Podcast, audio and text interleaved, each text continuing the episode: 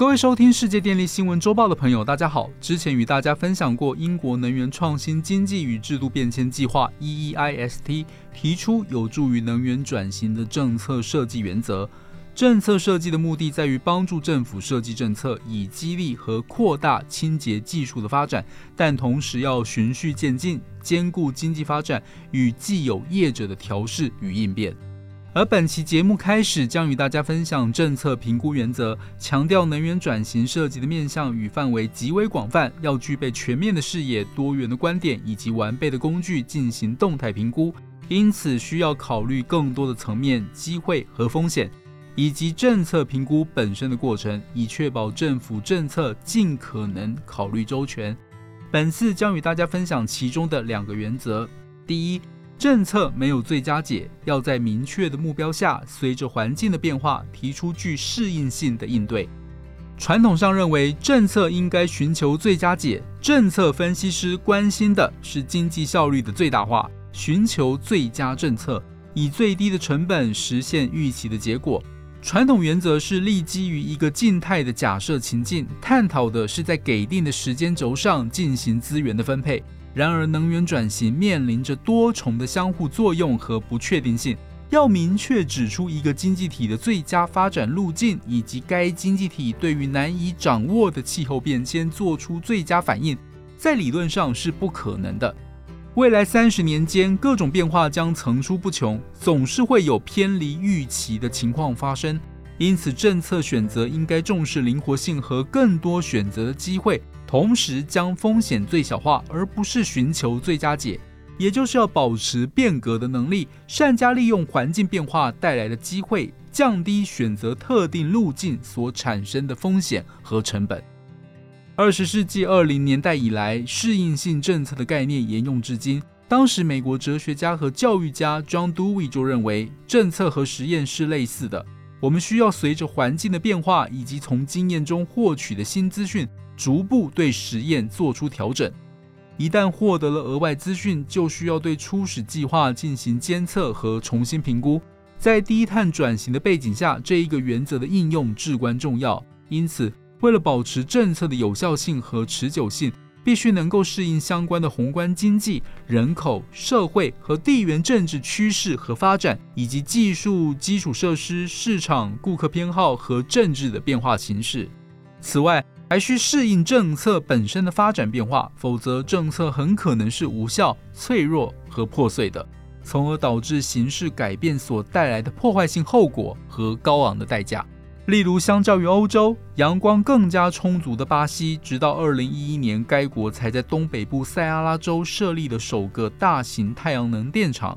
然而，此后由于政策的调试，促进了太阳能部署以及费用削减。巴西的太阳能系统数量迅速增长。二零一二年，巴西法规发生改变，允许小供应商以零成本或低成本并网，太阳能发电便日渐扩张。而此后数年的发展，都是立基于该政策的适应与调整。像是二零一五年鼓励消费者透过太阳能发电自产自销多余的电力，如果可以回馈给电网，将能够获得高达六十个月的能源信用额度作为回报。还可以提高装置容量上限等做法。总体而言，尽管巴西起步较慢，但巴西设计的适应性太阳能政策刺激了清洁永续技术的应用，使得2017年到2022年间，巴西的太阳能装置容量呈现指数型的增长。第二，能源转型涉及庞大利益，如何妥善处理分配问题至关重要。传统观点认为，只要总收益大于总成本，就可以采取行动。也就是采用所谓的成本效益分析。成本效益分析总是被普遍视为是一个客观的工具，可以让决策免受政治压力、愿望、情感或者权力的影响。这有助于决策过程结构化，可以避免任意性、混乱无序或过度政治化。然而，传统政策评估中特别令人关注的是，政策带来的分配效应没有得到充分的考虑。越来越多的文献显示。政府用于制定低碳转型政策路径的方案，可能无法充分显示或考虑政策实施对不同群体的分配和福利的影响。理解特定政策手段设计或政策组合能否产生或加剧负面分配影响，对于未来的去碳化可能至关重要。如果政策被视为具有不公平性，例如导致特定社区的失业，将很难获得民心的支持，而这可能会放缓转型的步伐。目前的科学研究也表明，我们无法承受这样的后果。去碳化政策的分配影响是任何政策决策的核心。要成功且公平地过渡到近零碳经济，需要成本和利益的公平分配。事实上，任何一套低碳转型政策都会产生分配效应，因此最好弄清楚这些后果可能会是什么，以便进行适当的考虑并加以解决。越来越多的研究发现。各种去碳化政策不充分考虑分配的影响，会激起公众的反对，因为这些增加的成本都由消费者负担。尽管去碳化措施往往能起到创新驱动的作用，但也无形中使得消费者的能源价格上涨，进而给贫困家庭带来了更大的负担。例如，法国政府在二零一八年征收的道路运输税，目的在于减少道路运输业的温室气体排放。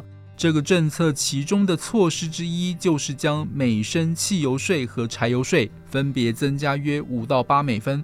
但由于欠缺对分配影响的全面考量，这个政策被认为具有不公平性，导致当年十一月爆发了黄背心运动游行。游行的人群背景各异，其中有百分之六十五的人月均收入低于全国标准。大约一个月后，政府作出回应，采取渐进式的提高燃油税，并将低收入户购买电动车的补贴金额翻倍。这个案例说明了在政策实施前评估福利和分配层面的重要性。综合以上报道，EEIST 的报告建议，脱碳化的发展并非一帆风顺，而是充斥着不确定性。因此，政策没有所谓的最佳解，而是必须具有适应性。政策必须持续动态的调整。另外，政策的评估不能只局限于成本效益分析，更要重视分配问题，才不会受到大众反弹而打乱能源转型的步伐。以上是本周世界电力新闻周报的整理报道。国际上电力的大小事，我们会持续密切关注，并且跟大家分享。